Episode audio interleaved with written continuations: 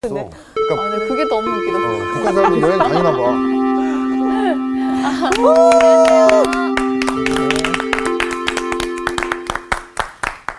네, 또 제가 오늘 문안 여쭙겠습니다. 네. 오늘 여러분 어떠십니까? 좋습니다. 네.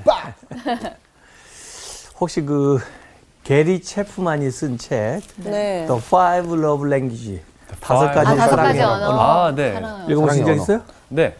네. 영화로도 있지 않습니까? 들어는 네? 봤어요. 영화로도 있지 않아요? 영화는 없는 것 같고. 아, 맞아요. 저도 책은 있습니다. 아, 책은 제가 그 미국에서 그 80년대 말에 이제 유학을 할 때 그 책이 나왔어요. 네. 그런데 우리 유학생들 데리고 해보니까 너무 좋은 책이에요. 네. 그 중요한 개념이 이런 거예요. 사랑을 우리가 표현할 때 대체로 자기가 받고 싶은 방법으로 표현을 하는데 그러면 못 알아들을 수가 있다는 거예요. 네. 그래서 내가 사랑하는 대상, 표현하고 싶은 대상이 알아들을 수 있는 언어로 표현을 하려면 그가 정말 뭘 원하는지 그걸 알아서 해줘야 그의 모국어로 그 사랑 표현을 알아들을 수 있다는 거예요. 네. 그러면서 5가지 종류의 그 사랑 표현 방법을 얘기를 했는데 하나는 이제 격려해 주는 거 좋아하는 분이 네. 있어요. 아, 네. 격려. 자꾸 해주면 내가 사랑받고 있다 이런 걸 느끼고 또 어떤 분은 함께하는 시간을 같이 보내주면 같이 있어줄 때 거기서 사랑을 느낄 수 있고 네. 아이들도 마찬가지예요. 네. 네. 그리고 이제 아이들은 물론 그 5가지를 골고루 해줘야 되지만 이렇게 이제 데이트를 하거나 결혼한 관계에서는 그 상대방이 좋아하는 것을 분석해서 해주라는 거예요. 네. 어떤 사람은 선물을 좋아하는 사람도 있고 봉사를 좋아하는 사람도 있고 육체적인 관계를 좋아하는 사람도 있고 그래서 상대방이 뭘 좋아하는가 그런 것을 헤아려서 하라는 거예요. 네, 오늘 이 미가서를 네. 제가 보니까 미가도 이제 하나님 앞에 이제 제사를 드리고 예배를 드리잖아요. 네. 예. 그래서 하나님 앞에 이제 나가려고 준비하면서 네. 물론 보통 사람들은 이제 예쁘게 뭐 단장을 하고 나가겠지만 또 보편적으로 요새는 이제 헌금도 가지고 가겠지만 하나님을 생각하는 거예요. 주께서 원하시는 게 뭔가? 주께서 원하시는 거. 예. 하나님이 하나님께서 과연 나한테 뭘 원하실까?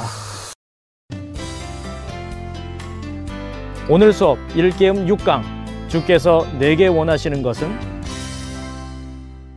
그 하나님 원하시는 걸 드려야 만족을 할 거 아니에요. 네. 그렇죠. 선물을 할 때도 그렇잖아요. 네. 내가 좋은 거 이렇게 주고 좋아라고 하는 건 좀 그렇지. 네. 상대방이 어떤 걸 원할지. 네. 그래서 선물을 하는지. 가만히 보면 그 마음을 전달하는 건데 네. 야, 이 사람은 생각 많이 했다. 참, 이 사람이 고민 많이 했겠다. 그런 선물들을 어떤 때 우리가 받으면 굉장히 감동스럽죠. 네. 그래서 하나님 앞에 우리가 예배 드리는 사람도 좀 고민을 하면서 하나님이 찾으시는 예배를 드렸으면 좋겠다.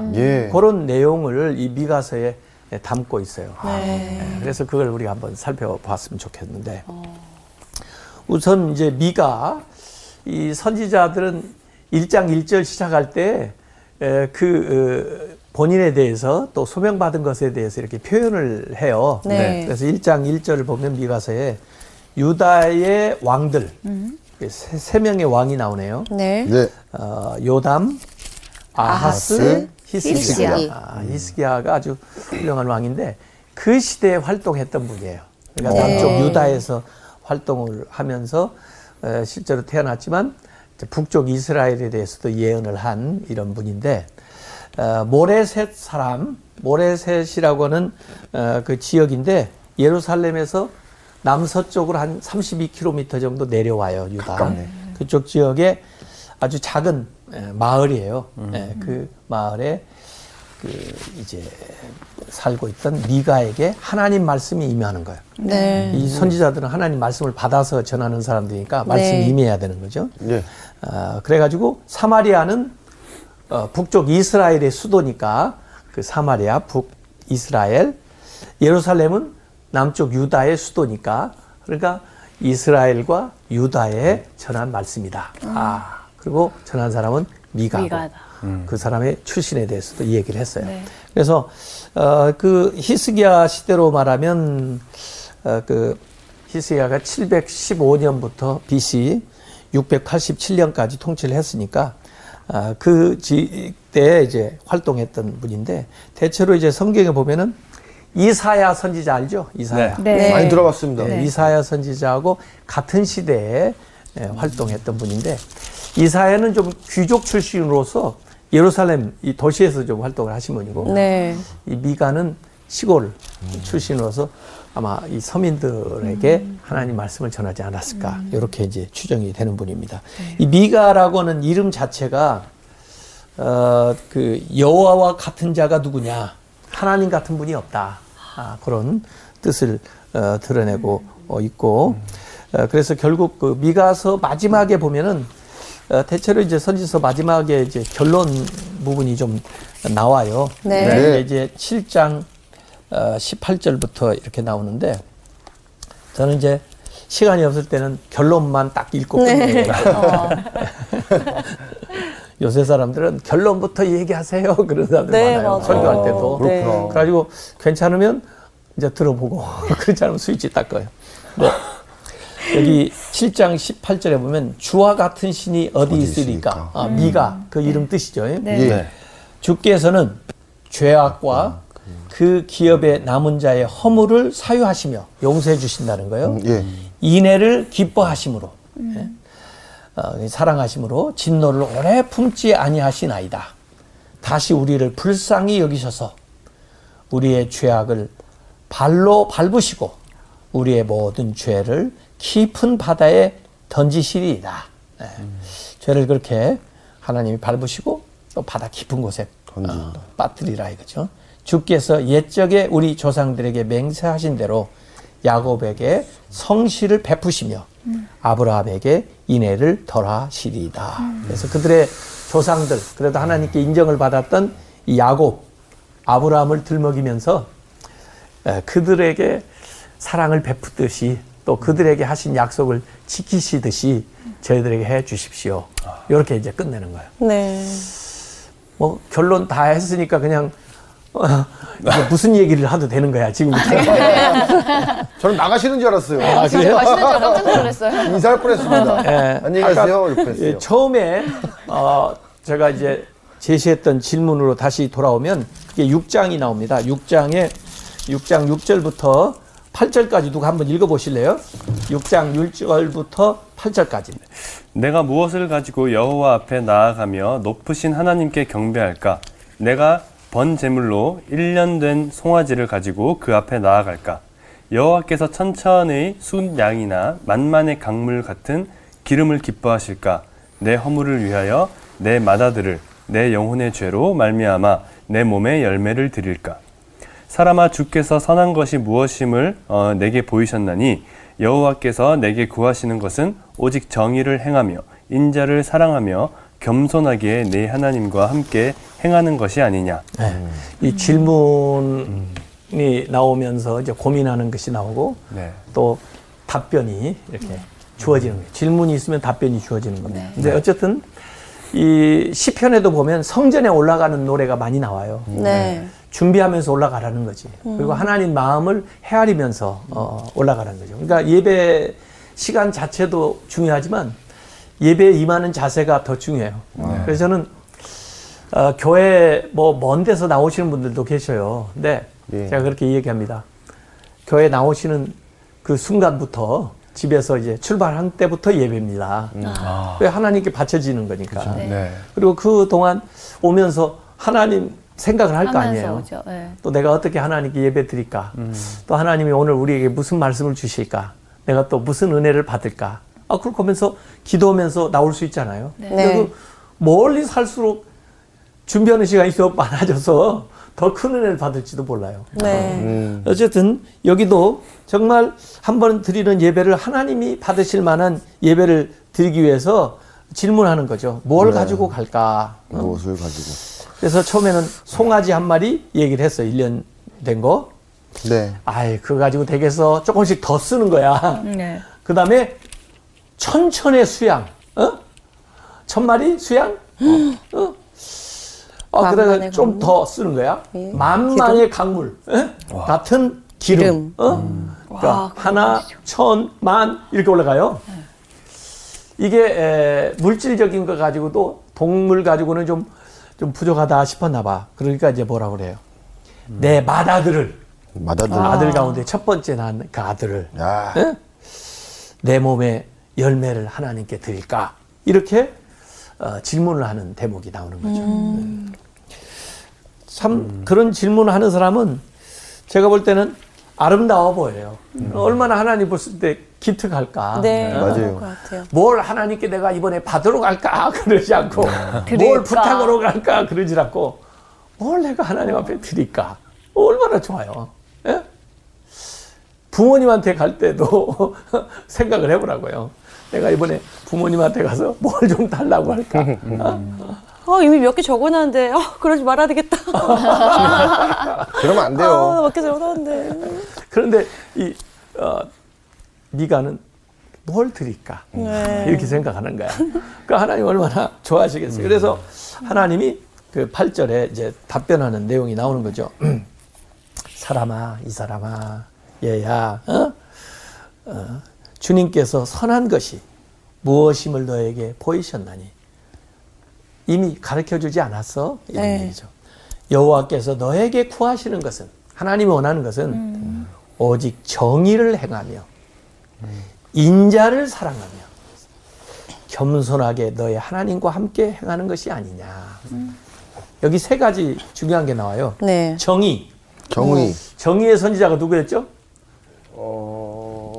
아모스. 벌써 잊어버리면 안 되는데. 사랑의 선지자가 누구였어요? 호세아. 이건 좀 어려울 거야. 더워라. 겸손을 얘기한 사람은 오바디아였어요. 역으로 얘기했죠. 에돔이 교만함으로 망한다 이렇게 메시지를 주고 보면 겸손해야 된다 하는 거고, 또 같은 시대에 활동했던 미가하고 같은 시대에 활동했던 이사야도 겸손하라는 메시지를 누차 전했어요. 그래서 이 하나님이 원하는 것은 어떤 물질이 아니고 뭐 양이나 소나 어떤 많은 재물이 아니라 우리의 마음을 원하는 거야. 우리의 성품을 원하는 거야. 아니, 예배자 자신을 원하는 거야. 내가 정의롭고 내가 사랑스럽고 그리고 하나님 앞에 겸손한 거. 그걸 하나님 받은 거야. 부모님에게도 물어보라고요. 내가 뭘 해주기로 원하세요? 그러면 돈이요. 특별히 어렸을 때. 뭐니? 형공지혜 좋아하시잖아요. 말이나 예쁘게 하라 그러세요. 이제 말이나 예쁘게 해라. 근데 나이가 들수록 돈도 갖다 드려야지. 근데 어렸을 때는 되게 부모님들이 뭘 원해? 손편지? 네? 손편지. 건강하게만 잘하라고. 건강해라. 건강하게만 잘한다고. 본인이 잘 되기를 원해. 또 아까 얘기한 대로 무슨 어떤 태도를, 성품을 얘기하는 거죠. 맞아요. 그래서 하나님도 우리한테 어떤 보이는 물질이 아니라 우리 존재 자체를 너 자체로서 내가 참 사랑스럽고 귀한데 너 자신이 사랑이 선물이 되게 하면 좋겠는데 그게 최고죠. 하나님이 원하는 대로 사는 거. 그걸 내가 원한다 이렇게 얘기하는 거죠. 그래서 이 미가서 말씀 보면요. 참 미국에 가면은 대통령들도 많이 인용을 해요. 근데 미가서 말씀이 많이 인용이 되더라고요.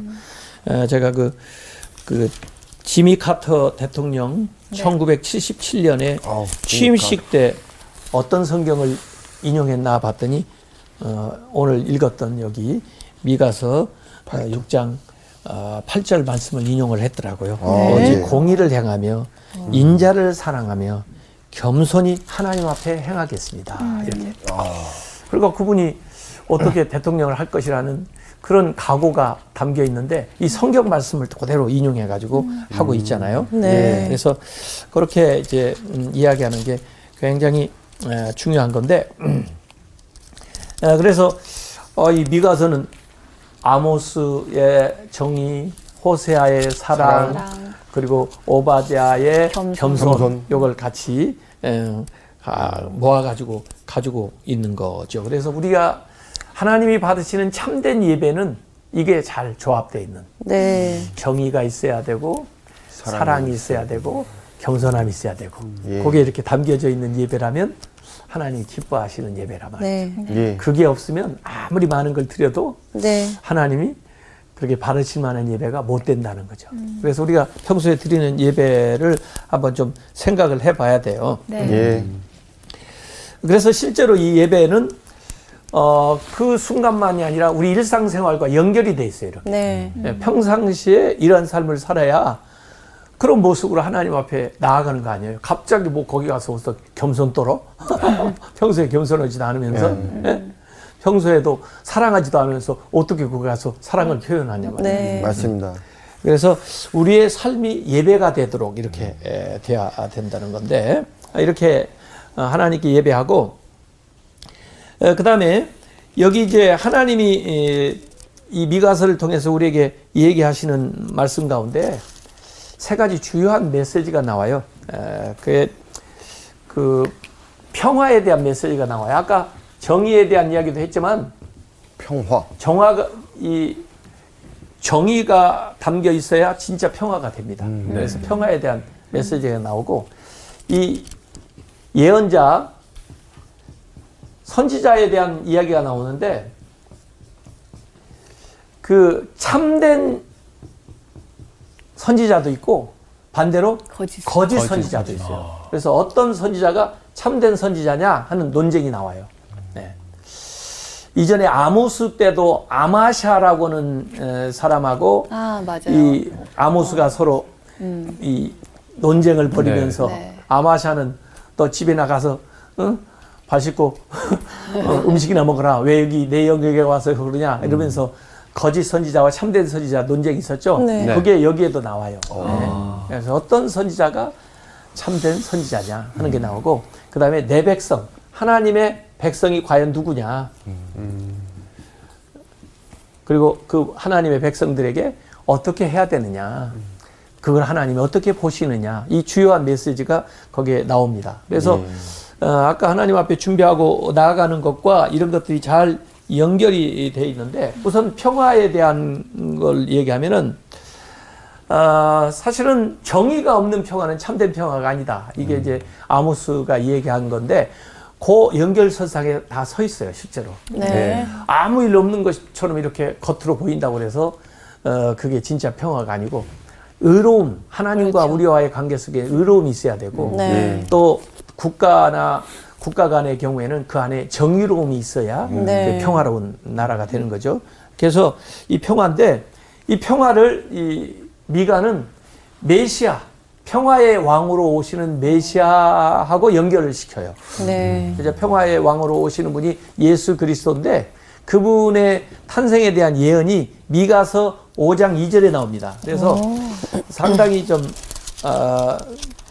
이 귀한 말씀인데 한번 읽어보실래요? 미가서 5장 2절. 베들레헴 에브라다야, 너는 유다 족속 중에 작을지라도 이스라엘을 다스릴 자가 내게로 나올 것이라. 그의 근본은 상고에 영원히 있느니라. 예, 거기 베들레헴 나오죠. 네. 네. 예수님 어디서 태어나셨어요? 베들레헴에서 태어나셨잖아요.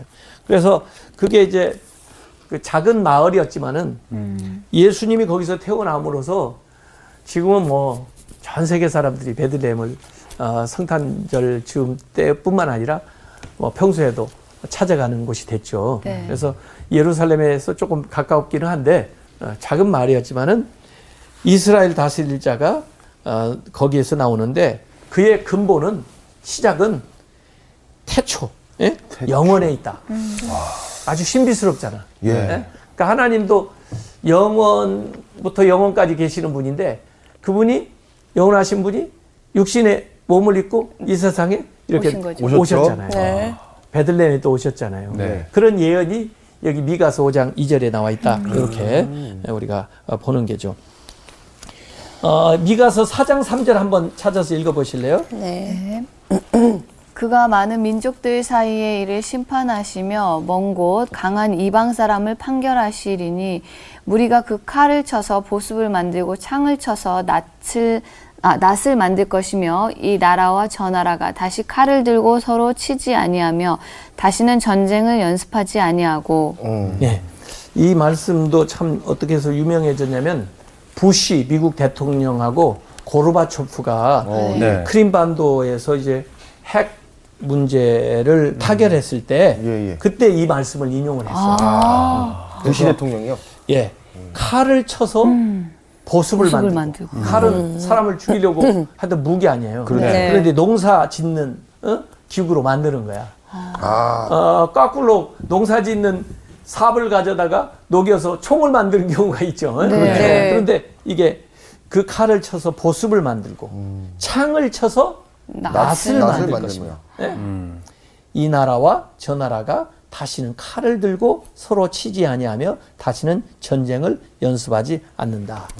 이 평화에 네. 대한 이미지를 우리에게 주는 멋있다, 굉장히 중요한 말씀이죠. 네. 이게 여기서 옵니다. 그래서 아까 얘기한 대로 이 평화의 진짜 핵심은 예수 그리스도예요. 네. 우리가 의로워야 된다, 하나님과 평화롭다 그랬는데 우리에게 의를 주시는 분이 예수 그리스도. 네. 예수 그리스도가 오셔서 우리의 죄를 용서해 주심으로 하나님과 우리 사이를 이렇게 화목하게 만들잖아요. 네. 평화하게. 또 국가 간의 관계에도 예수 그리스도를 통해서 평화하게 됩니다. 그래서 이전에 아르헨티나하고 칠레하고 그도 이제 평화 조약을 맺으면서 오랫동안 19세기 그 말에 이제 분쟁을 끝내기로 합의할 때에도 포탄을 녹여가지고 그 안데스 산맥 꼭대기에다가 그 유명한 그리스도 상을 세웠습니다. 와. 굉장히 큰 그리스도 상을 세웠어요. 그리고는 거기에다 그런 글씨를 써놨습니다. 칠레인과 아르헨티나인이 구세주 그리스도의 발 아래서 지키기로 한 이 맹세, 이 평화를 깨뜨리는 것보다는 오히려 이 산들이 무너져 먼지로 화하는 것이 더 빠를 것이다. 지키겠다는 거예요. 네. 그래서 오랫동안의 그 분쟁을 해결한 겁니다. 포탄으로 만든, 포탄을 녹여서 만든 거예요. 그 그리스도의 상이야. 그 하얀 거 이렇게 산 위에 있는 거 말씀하시는 거죠? 그리스도께서 이 양쪽 나라를 평화롭게 해 주신다. 그런 거죠. 그런가? 브라질에 있는 거랑 다른 거죠? 예. 네, 칠레하고 아르헨티나 사이에 그 안데스 산맥이 있다고 그래. 나는 거기 못 가서 못 봤네요. 사진을 본 것 같은데. 사진을 한번 보세요. 리오에 있는 게 그 하얀색. 그거랑 다른 건가 보다. 네. 이렇게 하고 있는 거? 브라질 리오에 있는. 자, 두 번째는 참된 예언자에 대한 이야기입니다. 네. 그래서 오늘 이제 미가서가 사실 7장까지 됐는데 세 부분으로 나눠져요. 네. 1장에서 3장까지는 심판의 말씀이 나오고 4장, 5장은 위로의 말씀이 나오고 그 다음에 6장, 7장은 구원의 말씀이 나옵니다. 이렇게 나오는데 앞에 이제 심판의 말씀을 전할 때 심판의 말씀 듣기 싫어요, 좋아요? 조금 싫어요. 싫죠. 무서워요. 싫죠. 그러니까 잘 얘기를 안 해요. 사실 지금도 우리한테 회개하라는 메시지가 필요하거든요. 근데 저도 그 자꾸 회개하라고 얘기하기가 참 힘들어요. 말하는 사람도 힘들어요. 기왕이면 칭찬하고 싶고 잘한다고 격려하고 싶고 또 어려운 시기니까 그렇게 위로를 주고 싶고 사람들은 그 뭘 원하는지 알잖아요. 근데 그 원하는 대로 듣고 싶은 얘기를 들려주지 않고 하나님이 전하는 말을 전하라고 할 때 참 힘들죠. 전하는 사람도 힘들고 안 들을 때가 많아요. 듣는 사람들도 안 듣기도 하고 반발하기도 하고 기분 나빠할 수 있죠. 그래서 이 참된 예언자, 거짓 예언자를 가르는 기준이 뭐냐면요. 사람이 듣기 원하는 말을 해주느냐, 하나님이 전하라는 말을 해주느냐. 선지자는 하나님의 말씀이 임해가지고 하나님 말씀을 전하는 사람 아니에요. 그런데 자의적으로 자기 생각에 또 사람들이 듣고 싶은 말을 전해주면 하나님 보낸 선지자가 아니야. 그렇죠. 듣는 스스로. 입장에서는 하나님이 전해준 말을 전달해서 들었지만 그게 또 하나님 얘기를 안 들릴 때도 있지 않을까요? 그렇죠. 그러니까 듣는 사람 입장에서는 그러니까 듣는 사람들 입장에서는 달콤한 맛을 좋아하겠지. 맞아요.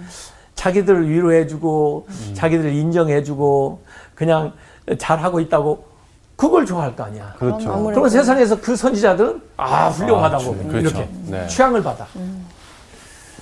그걸 세상에서 뭐라고 얘기하냐면 번영의 복음, 번영.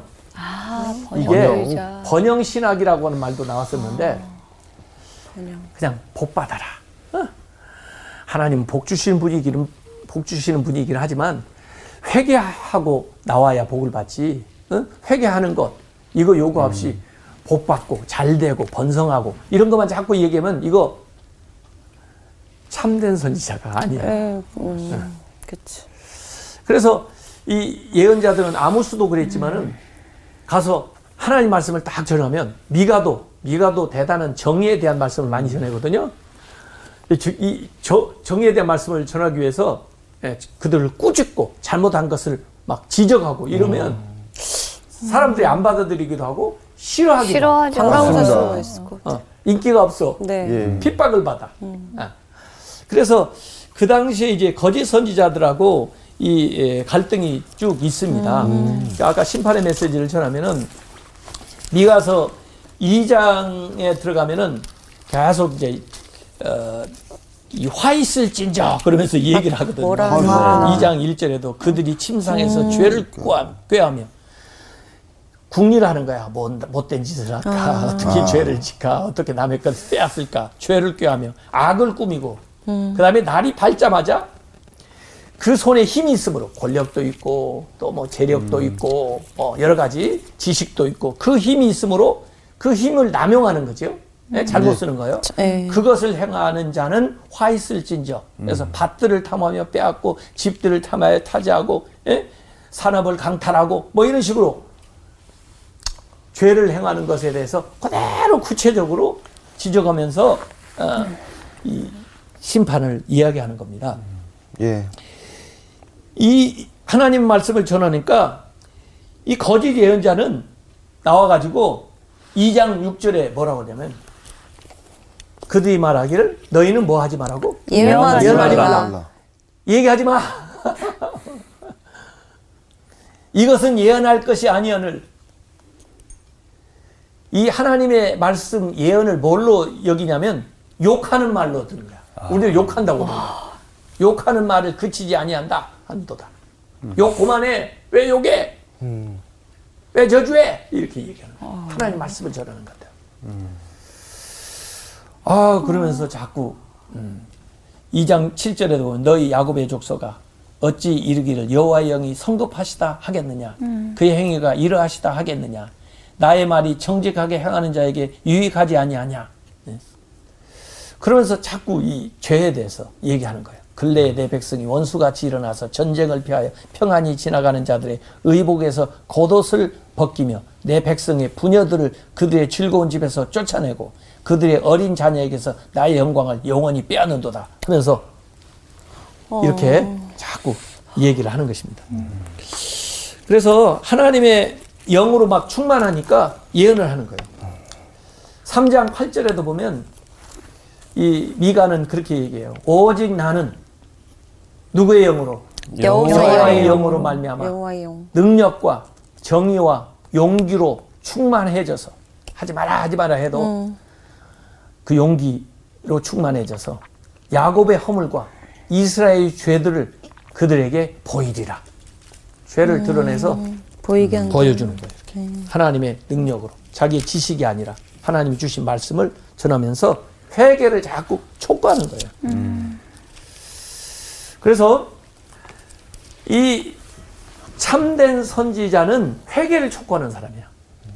임박한 하나님의 심판에 대해서 이 얘기를 하는 사람이야. 그리고 거짓 선지자들은 그냥 평안하다 그러는 거야. 아무 문제 없다 그러는 거야. 그런데 그게 거짓 평화지. 진짜 평화가 아니고. 그렇게 해서 여기 이 세상에서는 거짓 평화, 이 거짓 예언자들은 환영을 받고 참된 예언자들은 핍박을 받는 거예요. 그래서 우리가 이 번영의 복음만 전하는 건 문제가 있어요. 하나님 복 주시는 분이시지만 우리가 철저하게 회개할 때 하나님이 어련히 알아서 복을 주시겠어. 네. 근데 자기가 해야 될 건 얘기 않고, 어? 하지 않고, 복만 달라. 그냥 무슨 뭐 하나님이 뚝딱 복이나 내리시는 분으로 생각을 하면 그건 착각하는 거죠. 예. 그래서 우리가 회개의 복음을 전해야 됩니다. 그리고 거짓 선지자들은 자꾸 그 왕조를 보호하고 있는 사람들을 변화하고 그들을 편안하게 만들어주려고 하는 그런 예언을 하고 있는 사람들 아니에요. 기득권을 지켜나가기 위해서. 네. 거기에 대해서 지금 하나님이 보낸 선지자가 와서 정의의 말씀을 전하게 있는 거예요. 그래서 네. 이 성경에는 평안하다 평안하다 그 위장 평화를 얘기하는 자들에게 하나님 말씀을 분명히 전하라. 회개해야 그야말로 참된 평화가 임한다. 이렇게 이제 메시지처럼요. 그리고 네. 내 백성인데 네. 그 호세아서에도 내 백성 또 내 백성이 아니다. 암미, 로암미 뭐 그런 얘기도 나왔는데 네. 이 선지서에 보면은 이 내 백성이라는 개념이 참 중요합니다. 하나님의 백성. 네. 네. 하나님이 관심 가지고 하나님이 도와주시고 또 구원하시는 그 내 백성. 네? 네. 그게 개념이 굉장히 중요해요. 근데 특별히 이제 여기서 하나님의 백성이라고 하면 가난하고 또 어려움 당하고 지배당하고 착취당하고 있는 그런 힘없는 그런 민초들 이들을 이제 하나님께서 특별히 사랑하시고 또 그들을 돌보신다는 거예요. 그래서 이 예언자들은 가서 그들하고 연대하는 겁니다. 네. 예. 하나님이 그들과 함께 하시기 때문에 그들을 돕기 위해서 그들의 어려움에 동참을 해서 거기에서 벗어나올 수 있도록 얘기를 하는데 그러다 보니까 이제 가진 자들의 그 횡포라든지 또 권력 가진 사람들의 부패에 대해서 신랄하게 고발하는 내용들이 나옵니다. 오, 그래서 네. 3장 11절에도 보면 한번 읽어보세요. 3장 11절에 네.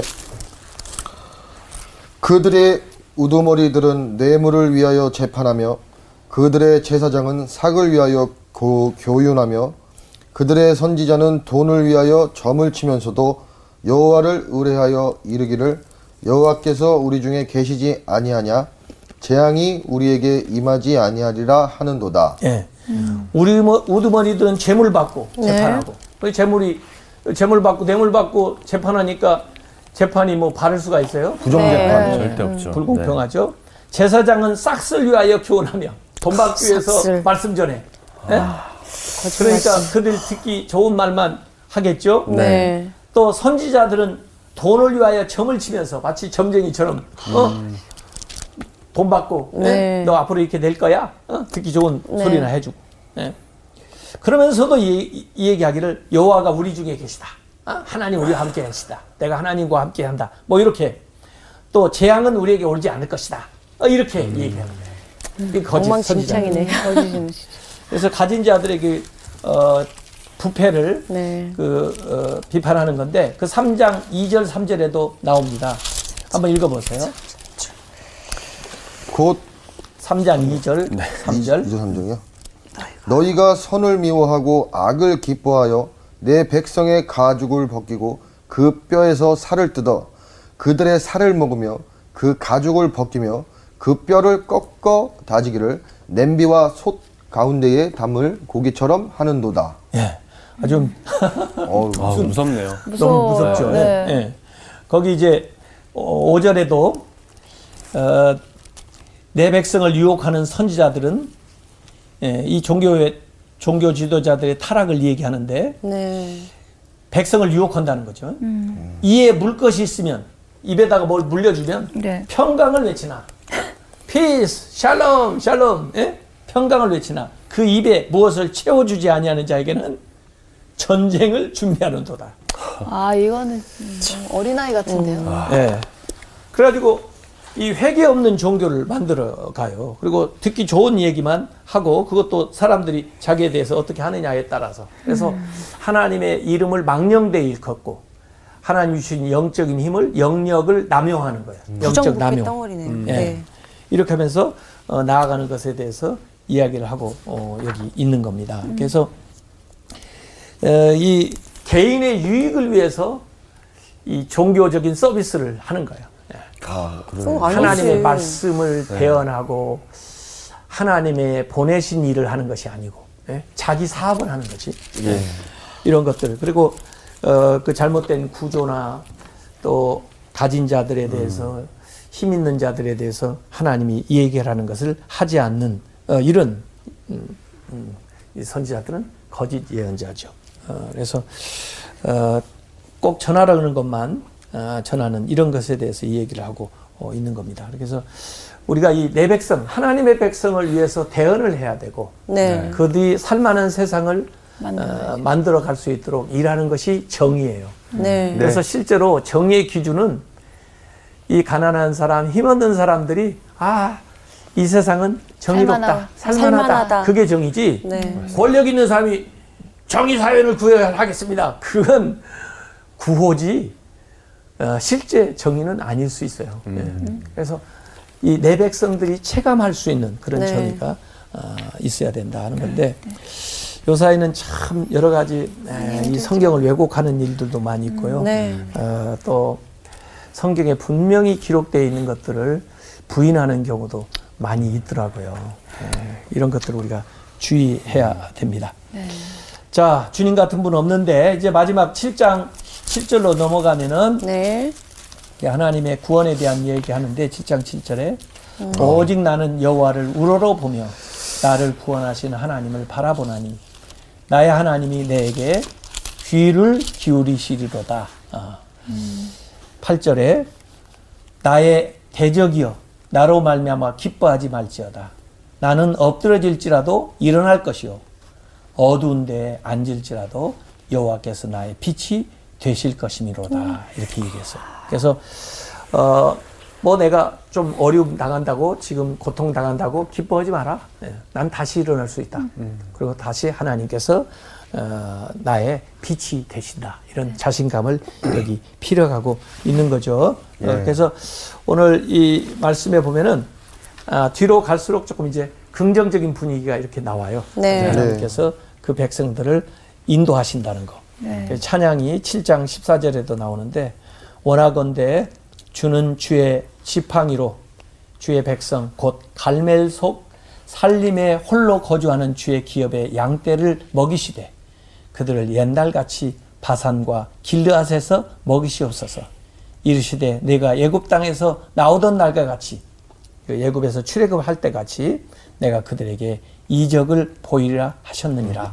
그래서 앞으로 일어날 일에 대한 이런 예언까지 하고 있습니다. 그래서 실제로 이제 이스라엘 이런 죄 때문에 우선 북쪽 이스라엘이 아수리아한테 망하고 네. 그다음에 남쪽 유다는 나중에 바벨론한테 망하고 그렇게 해서 포로로 끌려가게 되지만 애굽에서 다시 해방돼 가지고 이 가나안으로 오는 것처럼 하나님께서 그 포로된 땅 바벨론에서도 이들 해방해 가지고 이렇게 돌이키게 되는 그런 이제 구원의 그 희망적인 메시지까지 여기 이제 찬양 기도로 담겨져 있어요. 네. 그래서 이 미가는 아모스와 함께 우선 이 정의를 외치는 그런 선지자로 알려져 있는데 네. 그 정의뿐 아니라 사랑 그리고 겸손까지 그 아우러져서 이렇게 전하는 선지자였습니다. 네. 미가서가 조금 생소하지만 네. 그래도 이 미가서에 신약에 언급되어 있는 이제 미가서 5장 2절도 있고요. 네. 그리고 그 미가서를 가지고 정치하는 사람들도 아주 그 말씀을 인용을 해가지고 네. 자기들이 하는 일들을 이렇게 나타내고 또 표시하는 그런 역사들이 많이 있습니다. 그래서 네. 이 7장밖에 안 되니까 우리가 한번 다시 꼼꼼하게 네. 미가서를 한번 읽어보도록 해요. 네, 알겠습니다. 다음 시간에 또 더 재미있는 얘기 가지고 오겠습니다. 네, 네 감사합니다. 감사합니다.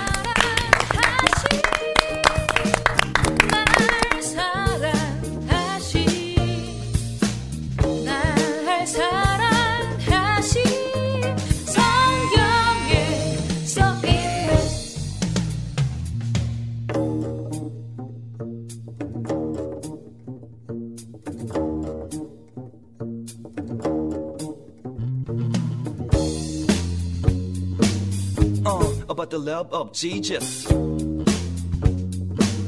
Yeah. 이번 주 퀴즈입니다. 선지자 미가가 활동한 시대에 유다 왕들로 알맞은 것은 무엇일까요? 1번 요담 아하스 히스기야, 2번 요담 아하스 요시야, 3번 요담 아하스 여호야김. 정답을 아시는 분은 CBS 성서학당 홈페이지에 정답을 올려주시거나 우편으로 보내주시면 됩니다. 선정되신 분들에게는 대한성서공회에서 발행한 성경, 성경 통독을 위한 최고의 저서 성경 2.0, 세상을 바꾸는 복음 매거진 크리스채너티 투데이 1년 정기 구독권, 성서학당 선생님들의 저서 중 하나를 드립니다.